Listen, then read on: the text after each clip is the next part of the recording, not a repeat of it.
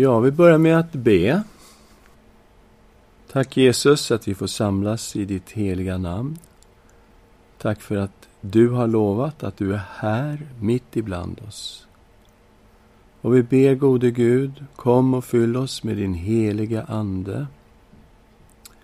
Vi ber om nåd att du ska öppna ditt ord för oss och tala till oss från ditt ord. I Jesu Kristi namn. Amen. Ja, man kan säga att vi har gjort en grundgenomgång av Nya Testamentet, en översikt över Nya Testamentet så här långt. Och sist hade vi Uppenbarelseboken vi tittade på. Men nu går vi in lite för landning och ska försöka dra ihop det här. Och då blir det mer fokus på Jesus, vem han är och vad han har gjort. Det vi ska titta på nu är en del som vi kallar för Guds löften uppfyllda i Kristus. Och det är ju en, en fantastisk del egentligen. Därför att vi har uttalanden i Nya Testamentet som är häpnadsväckande. Aposteln Paulus säger i Andra Korinthierbrevet 1 och 20. Ty alla Guds löften har i honom fått sitt ja. Därför får de också genom honom sitt amen. Så vi kommer att utgå ifrån att det här är sant. Att alla Guds löften har i Kristus fått sitt ja och sitt amen. Och vad skulle det i så fall innebära? Och Jesus har ju på något sätt backat upp hela detta i bergspredikan, Matteus 5 och 17. Jesus sa, tro inte att jag har kommit för att upphäva lagen eller profeterna. Jag har inte kommit för att upphäva, utan för att fullborda. Så det är någonting i hela Gamla Testamentet som är uppfyllt och fullbordat i Jesus Kristus. Och mitt förslag är, och jag tror vi kommer att landa där, om det här verkligen är sant, vad skulle slutresultatet bli? Ja, mitt förslag är att då skulle vi få Nya Testamentet. Det är liksom det som är tesen kan man säga, eller slutresultatet, steget som kommer om det här verkligen är sant. Att alla Guds löften har fått sitt ja och amen i Kristus. Då tror jag vi landar mitt i Nya Testamentet. Det är liksom tankegångarna här. Jag redovisade dem innan. Alla Guds löften, då måste vi ju bena upp vad har Gud lovat? Eller hur? Vi har ju löften till Abraham. Vad har Gud lovat Abraham? Vi börjar i det som vi säger är grundlöftet.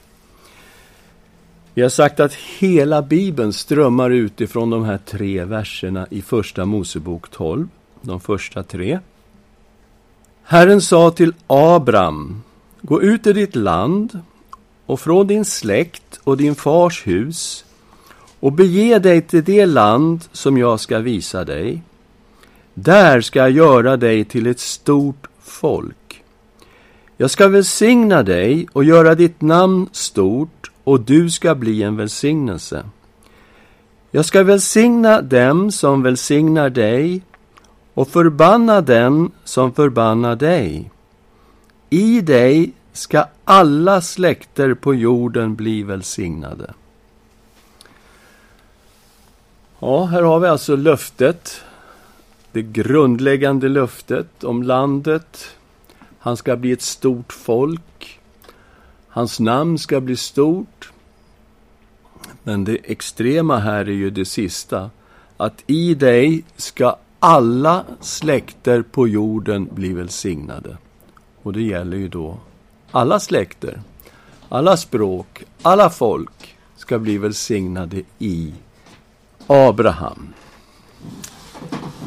Vi tittar lite mer på detta med landet. Det var inte så supertydligt här i början. Vi går till 13, 14 och till 16. Herren sa till Abram sedan Lot hade skilt sig från honom. Lyft upp din blick och se dig omkring. Från din plats där du står mot norr och söder, öster och väster.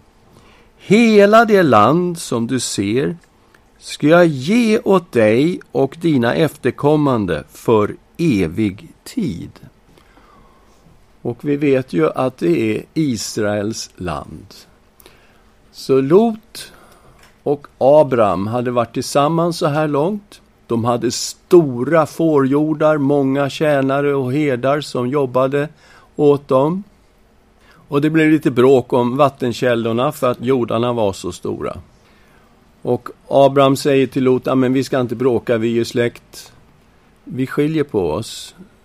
Du får välja först. Och Lot, han valde ju Jordanslätten, den superbördiga Jordanslätten och flyttade med sina tält in mot Sodom. Och när Lot hade gått så säger Herren till Abraham, eller Abram som han hette då. Lyft upp din blick, titta norr, söder, öster, väster. Allt det här ska jag ge dig. Och det ska vara din egendom till evig tid. Och det är klart, evig tid låter som en lång tid. Och eh, det är ungefär som att nu har hela diskussionen om landet upphört då. Eftersom det är Abrahams egendom till evig tid. Men det är viktigt, tror jag då, i det här sammanhanget att titta på det här ordet evig, olam. Det har en grundbetydelse av att vara någonting hemligt, någonting som är dolt. Och egentligen betyder då ordet oöverskådlig tid. Alltså det är en relativ tid, men den är oöverskådlig. Den är dold för människan, hur lång den är.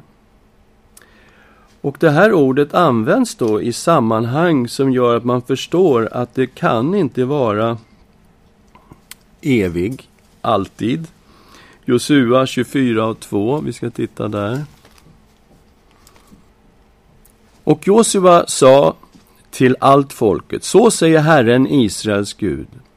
På andra sidan floden bodde era fäder i forna tider och även Tera, Abrahams och Nahos far, där tjänade de andra gudar.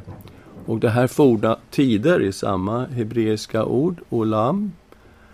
Och det betyder naturligtvis inte att de bodde där i evighet, men det var oöverskådlig lång tid. Vi ska också titta i Jesaja 42 och 14. Under lång tid har jag tigit, jag höll mig stilla. Jag la band på mig, men nu ska jag skrika som en barnföderska. Jag ska flämta och flåsa på samma gång. Lång tid, alltså en lång, oöverskådligt lång tid. Så höll Herren sig stilla. Vi ska också titta i femte Mosebok kapitel 15, vers 16 och 17. Och det här handlar om slavar. Men skulle han säga till dig att han inte vill lämna dig därför att han älskar dig och ditt husfolk eftersom han haft det bra hos dig. Då ska du ta en syl och sticka den genom hans öra i dörren. Därefter skall han vara din slav för alltid. Okej, okay, det är ju inte evigt då, utan det är en oöverskådligt lång tid. Och det betyder att när de här orden kommer upp så är det situationen som bestämmer betydelsen av ordet. Och man måste då vara försiktig med att pressa ordet evig på de här platserna på det sättet att det är evigt och för alltid.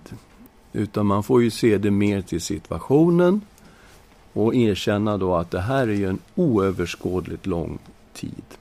Här finns löftet om landet.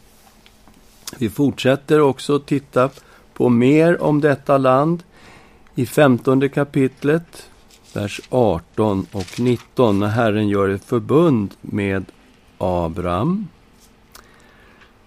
På den dagen slöt Herren ett förbund med Abraham och sa Åt dina efterkommande ska jag ge detta land, från Egyptens flod ända till den stora floden, floden Eufrat, kenatiternas, kenasiernas, kadmoneernas, hetiternas, perisiernas, rafaiernas, amoreernas, kananéernas, geraseernas och jebusiternas land. Och han räknar upp massor med folkslag som bor i det här området. Och det är klart man kan reagera på floden Eufrat som ligger rätt långt norrut.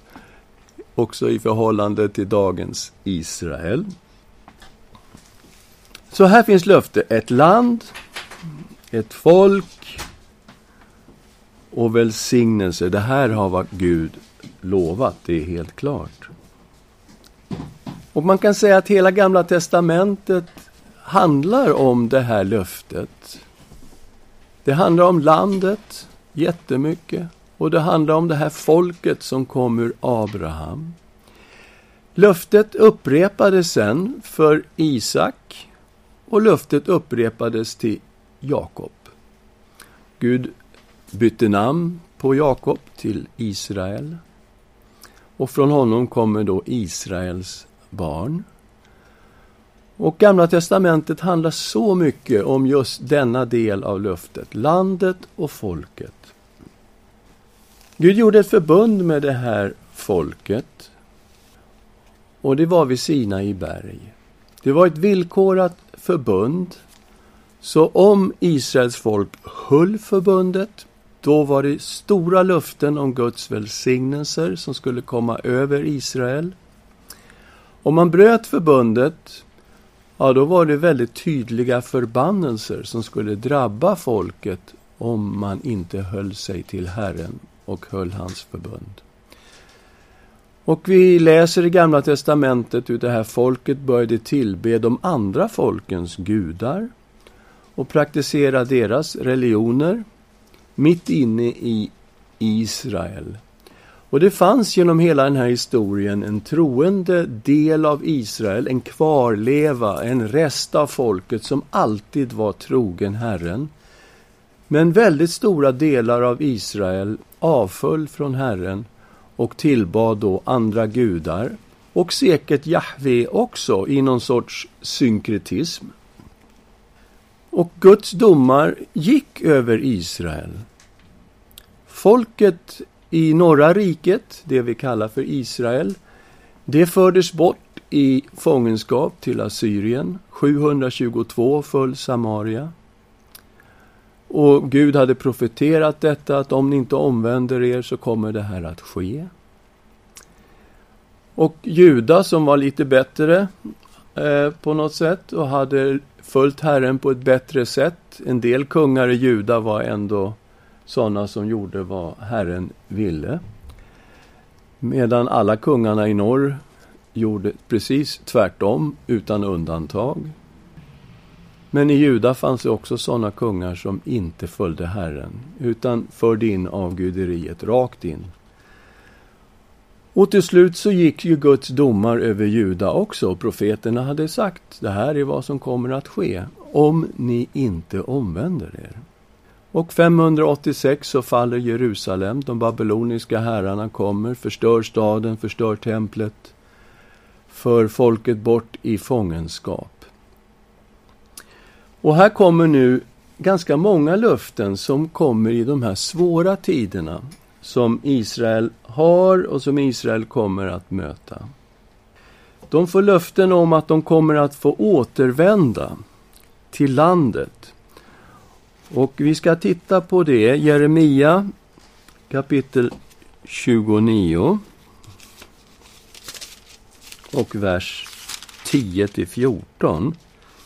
Ty så säger Herren, när 70 år har gått för Babel ska jag ta mig an er och uppfylla mitt löfte och föra er tillbaka till denna plats. Jag vet vilka tankar jag har för er, säger Herren, nämligen fridens tankar och inte ofärden, för att ge er en framtid och ett hopp. Ni ska kalla på mig och komma och be till mig, och jag ska höra er. Då ska ni söka mig, och ni skall också finna mig, om ni söker mig av hela ert hjärta. Ty jag ska låta er finna mig, säger Herren. Jag ska göra slut på er fångenskap och samla er från alla folk och alla de orter dit jag har drivit bort er, säger Herren. Jag ska låta er komma tillbaka till den plats från vilken jag förde er bort som fångar. Ett jättetydligt löfte att de ska få återvända. Vi har också Jeremia 32, 36 44. Därför säger nu Herren, Israels Gud, om denna stad som ni ser given i den babyloniske kungens hand genom svärd, hunger och pest. Så jag ska samla ihop dem ur alla de länder dit jag i min harm och vrede och stora förbittring har fördrivit dem. Jag ska föra dem tillbaka till denna plats och låta dem bo här i trygghet. Och det ska vara mitt folk och jag ska vara deras Gud. Jag ska ge dem alla ett och samma hjärta och lära dem en och samma väg, så att de alltid fruktar mig för att det ska gå väl för dem och deras barn efter dem. Jag ska sluta ett evigt förbund med dem så att jag inte vänder mig ifrån dem och upphör att göra dem gott. Och jag ska lägga fruktan för mig i deras hjärtan så att de inte viker av från mig. Jag ska glädja mig över dem och göra dem gott och jag ska plantera dem i detta land med trofasthet av hela mitt hjärta och min själ. Ja, så fortsätter det. Löftet kommer här om ett återvändande också till Jerusalem, till den här staden och till landet.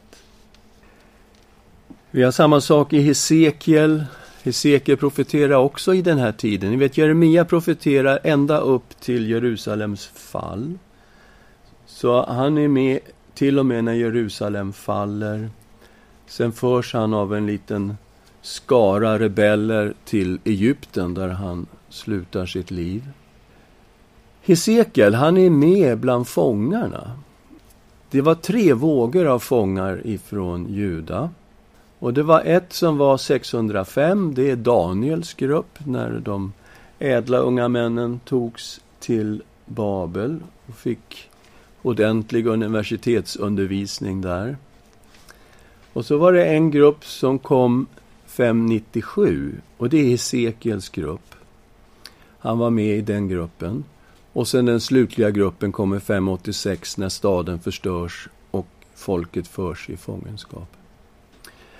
Och Hesekiel profeterar också om de här sakerna, om att de ska få återvända till landet.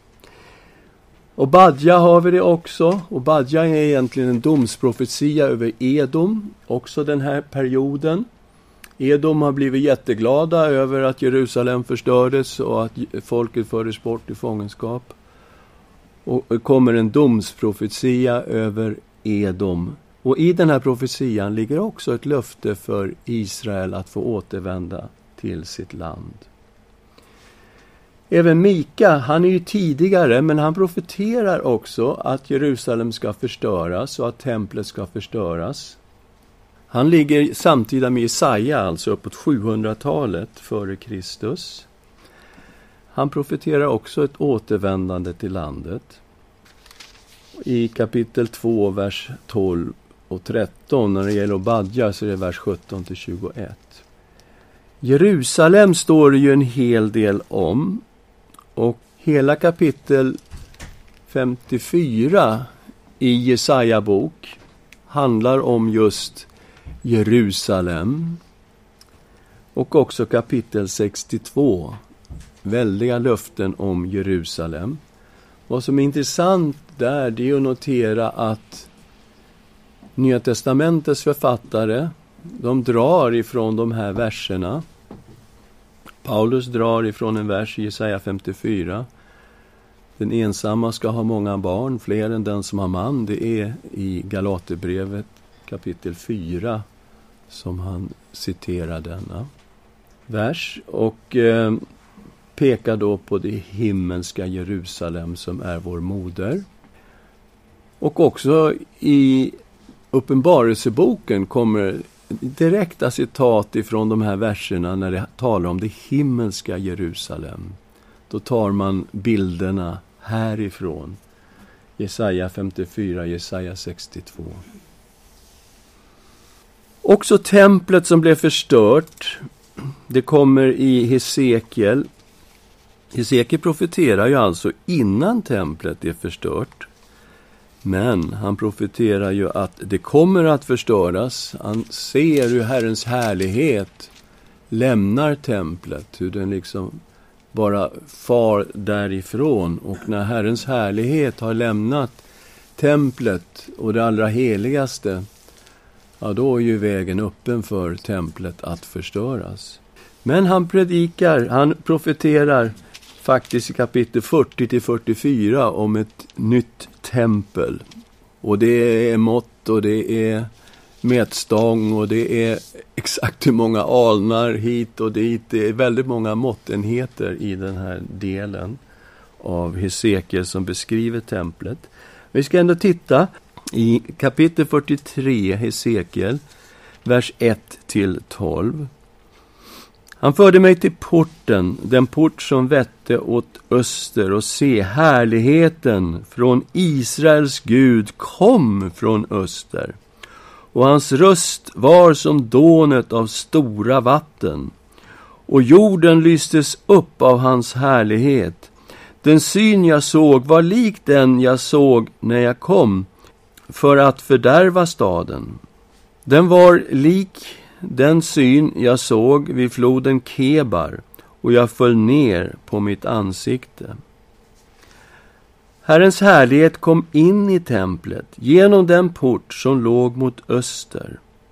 Och anden lyfte mig upp och förde mig in på den inre förgården och se, Herrens härlighet uppfyllde templet. Då hörde jag någon tala till mig inifrån templet, medan man stod bredvid mig.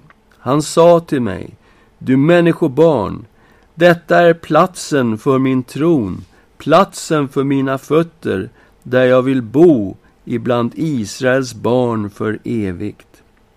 Och Herrens hus ska inte mer orena mitt heliga namn, varken de själva eller deras kungar genom sitt horeri och sina kungars döda kroppar och sina offerhöjder. Det som satte sin tröskel bredvid min tröskel och sin dörrpost bredvid min dörrpost så att bara muren fanns mellan mig och dem som orenade mitt heliga namn med sina vidrigheter dem som jag utrotat i min vrede. Men nu må de avlägsna sitt otuktiga liv och sina kungars döda kroppar ifrån mig. Då ska jag bo ibland dem för alltid. Men du människobarn, förkunna nu för Israels hus om detta tempel, så att de skäms för sina synder. Låt dem mäta byggnadsverket om de då skäms för allt vad de har gjort, så upplys dem och beskriv för deras ögon templets plan, inredning och utgångar, ingångar, alla former, alla stadgar och lagar som gäller, så att de ger akt på hela dess form, alla dess lagar om det som följer dem. Så är lagen om templet. På toppen av berget skall hela området runt omkring vara högheligt. Detta är lagen om templet. Så här kommer ju löften om ett nytt tempel ska en gång få byggas upp. Och det är klart att när man tittar på det tempel som man byggde upp efter återvändandet. Du kommer dit 538, det nya templet står klart 516 före Kristus. Då är det inte alls i de här måtten riktigt och det är inte ens i den härlighet som Salomos tempel hade. Det är ett enklare tempel som byggs upp som kallas för Zerubabels tempel. Så det här är ju frågetecken kring alla de här måtten. Och de ska indela landet, det indelas som kvadrat, ja, rektanglar. Man drar bara streck rakt igenom landet och delar upp det helt och hållet enligt Hesekiel. Det är många sådana här frågetecken kring Hesekiels profetior. Men ändå, löfte finns här om Jerusalem, löfte om ett tempel. Vad har vi med för löften då? Som skulle möjligen kunna en dag vara uppfyllda i Kristus. Det här är, vi förstår att vi spänner vida tankar här. Ja, det finns löfte om frälsning i Herrens namn. Det gör det. Vi ska titta på Jesaja kapitel 49. Och detta är ju förstås om Herrens tjänare och vi läser det så ofta därför att vi ser Kristus i, i den här versen. Han säger, det är för lite för dig då du är min tjänare, att endast upprätta Jakobs stammar och föra tillbaka det bevarade av Israel. Jag ska sätta dig till ett ljus för hedna folken, för att du ska bli min frälsning intill jordens yttersta gräns. Och så har vi naturligtvis Jesaja 53 om Herrens lidande tjänare verser som vi kan nästan utan till därför att de är så otroligt kristologiska. Men vi läser några verser ändå. Fjärde versen börjar vi. Men det var våra sjukdomar han bar, våra smärtor tog han på sig, medan vi höll honom för att vara hemsökt, slagen av Gud och pinad. Han var genomborrad för våra överträdelsers skull och slagen för våra missgärningars skull. Straffet var lagt på honom för att vi skulle få frid och genom hans sår är vi helade. Vi gick alla vilse som får. Var och en gick sin egen väg, men all vår skuld la Herren på honom. Och vi ser Kristus förstås i det här, men här är löften om att det en dag ska komma frälsning i Herrens namn. Vi har Joel-profetian fantastisk profetia om utgjutandet av den heliga Ande. Vi läser kapitel 2, vers 32. Men här finns också detta löfte om frälsning. Och det ska ske att var och en som åkallar Herrens namn ska bli frälst. Ty på Sions berg och i Jerusalem ska det finnas en räddad skara, så som Herren har sagt, bland kvarlevan som Herren kallar. Ja, det är förstås, Petrus citerar ju den här versen, det vet vi, på pingstdagen. Var och en som åkallar Herrens namn ska bli frälst. Sådana här löften kommer då i Gamla testamentet. Jesaja 35, fantastiska löften. Öknen och ödemarken ska glädja sig. Hedmarken fröjda sig och blomstra som en lilja. Den ska blomstra skönt och fröjda sig. Ja, fröjda sig och jubla. Libanons härlighet ska ges åt den. Karmels och Sarons prakt. De ska få se Herrens härlighet, vår Guds majestät. Stärk kraftlösa händer och styrk vacklande knän. Säg till det försagda, var starka, frukta inte. Se, er Gud kommer. Med hämnd, vedergällning kommer från vår Gud. Han kommer själv och frälser er. Då ska de blindas ögon öppnas och de dövas öron upplåtas. Den lame ska hoppa som en hjort, den stummes tunga ska jubla. Ty vatten ska bryta fram i öknen, strömmar på hedmarken. Den glödande sanden ska bli en sjö, den torra marken vattenrika källor. Där schakaler har sina lyor, där ska det växa säv, vass och bambu. En banad väg, en vandringsled ska gå där, och den ska kallas den heliga vägen. Ingen oren ska färdas på den, men den är till för dem. De som vandrar på den vägen ska inte gå vilse, även om de är dårar. Lejon ska inte finnas där, rovdjur ska inte komma dit. Det ska inte finnas där, men de återlösta ska färdas på den. Herrens friköpta ska vända tillbaka och komma till Sion med jubel. Evig glädje ska kröna deras huvuden. Fröjd och glädje ska de få. Sorg och suckan ska fly bort. Alltså vilka löften som kommer här i Jesaja och klart att vi ser nya förbundet i det här. Men vilka löften? Det är löftena vi försöker fokusera på. Vad har Gud faktiskt lovat? Och han har lovat ett nytt förbund. Det har han faktiskt lovat. I Jeremia kapitel 31 så har vi löftet om det nya förbundet. Se, ja det här är också vers 31. Se, dagar ska komma, säger Herren. Jag ska sluta ett nytt förbund med Israels hus och med Judahus.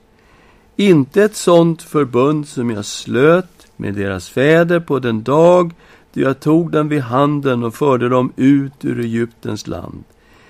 Det förbund med mig som de bröt, fastän jag var deras rätte herre, säger Herren. Nej, detta är det förbund som jag efter denna tid ska sluta med Israels hus, säger Herren. Jag ska lägga min lag i deras inre, skriva den i deras hjärtan. Jag ska vara deras Gud och det ska vara mitt folk. Då ska de inte mer behöva undervisa varandra och säga Lär känna Herren. Ty alla ska känna mig, från den minste bland dem till den störste, säger Herren. Ty jag ska förlåta deras missgärningar och deras synder ska jag inte mer komma ihåg. Vilket fantastiskt förbund det handlar om. Det är inte som det förbund som han slöt med det här folket vid Sina i berg, säger han. Nej, det här förbundet är annorlunda. Det gamla förbundet var lagen utanför människan inristad på tavlor av sten. Men han säger, jag ska lägga min lag i deras inre och jag ska skriva den i deras hjärtan. Här är annorlunda. Jag ska vara deras Gud och det ska vara mitt folk. Och alla i det här nya förbundet känner Gud. Ingen ska säga lär känna Herren, ty alla ska känna mig från den minste till den störste.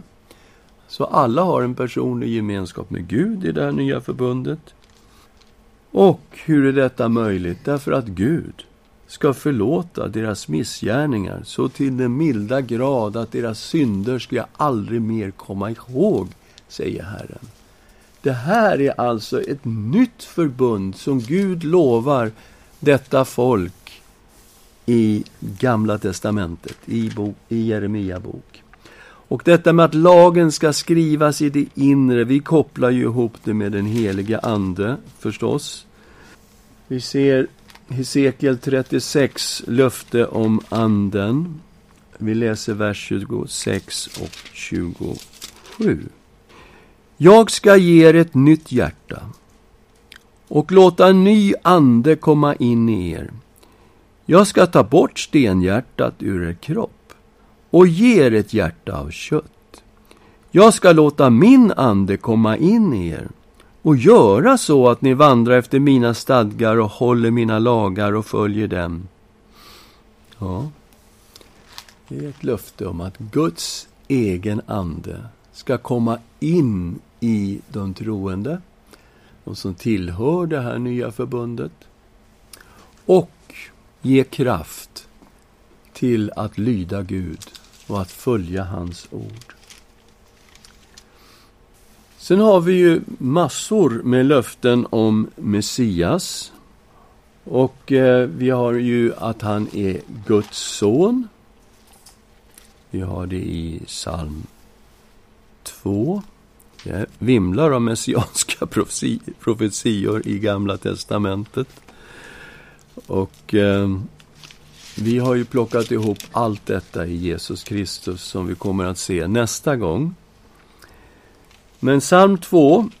Varför rasar hedna folken? Varför tänker folken förfängliga tankar? Jordens kungar reser sig och förstarna rådslår med varandra mot Herren och hans smorde. Det är alltså hans Messias. Hans mode, ordet smorde är översatt här. Låt oss slita sönder deras band och kasta av oss repen. Han som bor i himlen ler. Herren gör narr av dem. Han talar till dem i vrede, i glödande harm förskräcker han dem. Det är jag som har insatt min konung på Sion, mitt heliga berg. Jag vill kungöra Herrens beslut. Han sa till mig, du är min son, jag har idag fött dig. Begär av mig, och jag ska ge dig hedna folken till arvedel och hela jorden till egendom. Du ska krossa dem med järnspira och slå sönder dem som lerkrukor. Ja, här har vi alltså Messias som en jättestor kung över hela världen och han är Guds son. Och vi har ju också detta med sonen, ni vet David ville bygga ett tempel åt Gud i Jerusalem. Eh, Andra Samuelsboken kapitel 7. Och då sänder Gud profeten Natan. Och Natan talar till David och säger att han kommer inte få bygga det här huset, men Gud ska bygga ett hus åt honom. Och vi ser väldigt starka löften om en person som ska komma genom David. Vi läser vers 8 till 16. Och nu ska det säga till min tjänare David, så säger Herren Sebaot. Det var jag som hämtade dig från betesmarken, där du följde fåren, för att du skulle bli en förste över mitt folk Israel. Jag har varit med dig på alla dina vägar och utrotat alla dina fiender för dig. Jag ska göra dig ett stort namn, likt de största namnen på jorden. Jag ska bereda en plats åt mitt folk Israel och plantera det där det får bo kvar utan att vidare oroas. Onda människor ska inte mer förtrycka det så som det skedde förr. Allt ifrån den dag då jag satte domare över mitt folk Israel. Jag ska låta dig få ro för alla dina fiender. Nu förkunnar Herren för dig att Herren ska bygga ett hus åt dig.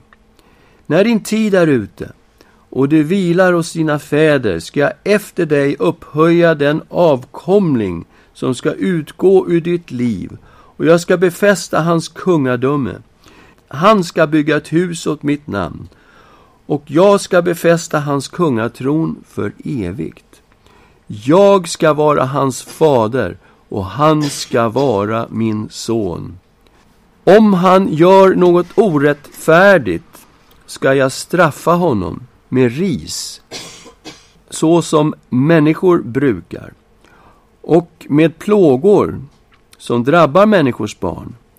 Men min nåd ska inte vika ifrån honom, så som jag lät den vika ifrån Saul, som jag lät vika för dig. Ditt hus och ditt kungadöme ska bestå inför mig till evig tid. Ja, din tron ska vara befäst för evig tid. Självklart syftar det här på Salomo, som fick bygga templet i Jerusalem. Men här finns ju också löften om en som kommer från David, som ska vara Guds son, jag ska vara hans fader, han ska vara min son. Och en evig tron, ett evigt rike som aldrig kommer att ta slut. Och vi vet ju när ängeln Gabriel sen kommer till Maria så är det just här som ängeln Gabriel plockar eh, det han säger till Maria. Att han ska sitta på sin fader Davids tron och så vidare. Eh, nu är ju tiden lite knapp här. Jag dividerar med mig själv vad vi ska göra. En variant är helt enkelt att vi bryter här och eh, kommer igen med nya tag nästa gång och börjar nästa gång med att fortsätta att bena ut vad har Gud lovat i gammaltestamentlig tid. Hur kan det vara så att alla Guds löften har fått sitt ja och sitt amen i Jesus Kristus? På vilket sätt i så fall? Så vi fortsätter nog nästa gång med att bena vidare. Och det är just Messias vi tittar på. Vi tittar på verser, han ska vara Guds son. Vi kommer att titta på sen att han ska vara en kung, han ska vara en profet, han ska vara en präst, han ska vara en frälsare, han ska vara Guds offer, han ska vara ett ljus för alla folk. Vi tittar lite noggrannare på det nästa gång, tror jag. Så att vi inte hafsar över detta, utan slår fast att detta är löften som Gud har gett i gammaltestamentlig tid. Och hur har det i så fall uppfyllts i Jesus Kristus? Ska vi be tillsammans? Tack Herre för ditt ord, ditt inspirerade ord. Och vi vet här att du står bakom dina löften och det du har lovat, det uppfyller du. Tack Jesus att du kom och sa att du har inte kommit för att upphäva utan för att fullborda allt som är skrivet i lagen och profeterna. Herre, lär oss ifrån ditt ord vi ber. I Jesu Kristi namn. Amen.